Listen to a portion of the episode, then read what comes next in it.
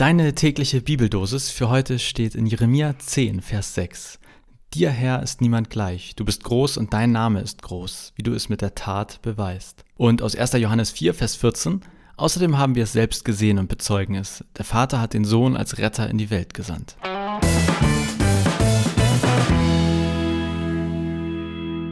Jesus ist der Retter der Welt. Oder sagen wir mal so, das ist zumindest sein Auftrag. Gott hat Jesus als Retter in die Welt geschickt, heißt es heute in der Bibeldosis. Da stellt sich ja dann schon die Frage, wovor rettet Jesus eigentlich die Welt? Und tut er das immer noch oder war das eine einmalige Sache?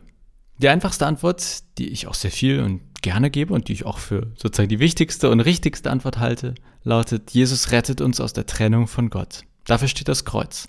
Dank Jesus steht nichts mehr grundsätzlich zwischen dir und Gott. Und eine zweite, mindestens genauso richtige oder wichtige Antwort lautet, Jesus rettet uns vor dem Tod. Nicht vor dem Sterben, aber vor dem ewigen Tod. Dafür steht seine Auferstehung. Jesus hat den Tod besiegt. Da fangen die Probleme aber vielleicht auch schon an.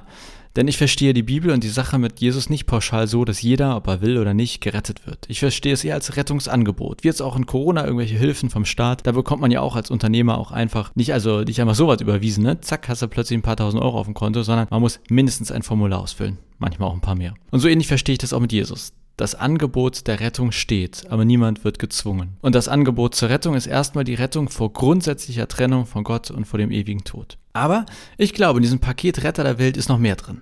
Nicht um das abzuwerten, aber für mich ist das so ein bisschen wie ein Fundament.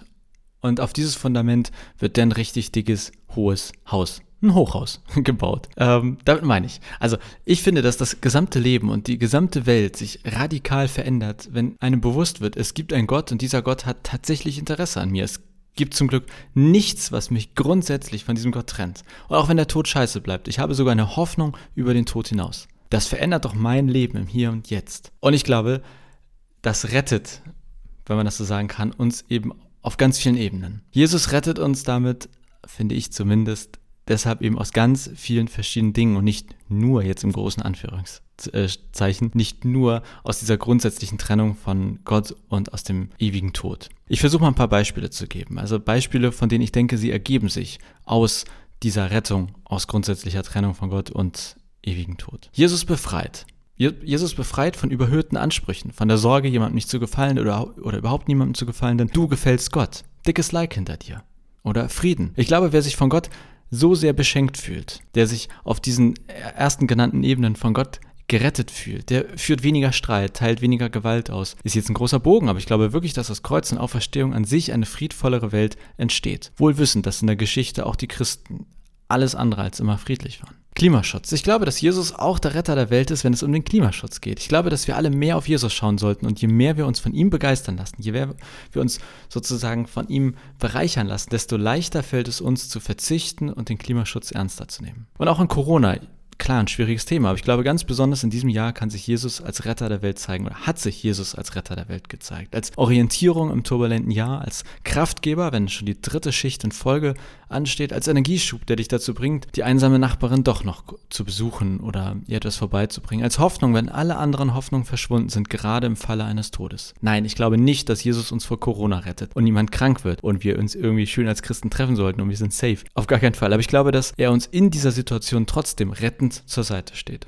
Das ist wie so häufig nur kurz angedacht hier in den täglichen Bibeldosen. Aber für mich ist aus diesem grundsätzlichen Jesus ist Retter der Welt eben auch, also es geht für mich bis in den Alltag hinein. Und ja, erstmal heißt Jesus ist Retter der Welt für mich Kreuz und Auferstehung. Und daraus leitet sich für mich aber so viel mehr ab. Und das waren jetzt nur Beispiele, äh, die ich genannt habe. Und ich freue mich, vielleicht fallen dir ganz andere Beispiele ein, also wenn das überhaupt deutlich war, was ich hier gesagt habe. Oder vielleicht ähm, hast du ja auch Bock, heute einfach mit ein paar Leuten darüber ins Gespräch zu kommen. Mit anderen Christen, auch Nicht-Christen, sei es auf der Arbeit, sei es bei Freunden, mit der Familie, also halt ne, mit denen, mit denen wir uns treffen dürfen. Und einfach mal darüber ins Gespräch kommen. Was heißt für dich eigentlich, Jesus ist Retter der Welt? Und ich finde, man kann halt diese klassischen theologischen Antworten geben, aber aus meiner Sicht ergibt sich da so viel mehr draus. Deswegen, vielleicht ist das heute ein kleiner Impuls, mal ins Gespräch zu gehen oder zur Not alleine darüber nachzudenken. Was heißt das eigentlich für dich? Jesus ist Retter der Welt. Jesus ist mein Retter. So viel für heute. Ich wünsche dir einen schönen und gesprächsreichen oder zumindest erkenntnisreichen Tag. Mach's gut und bis bald.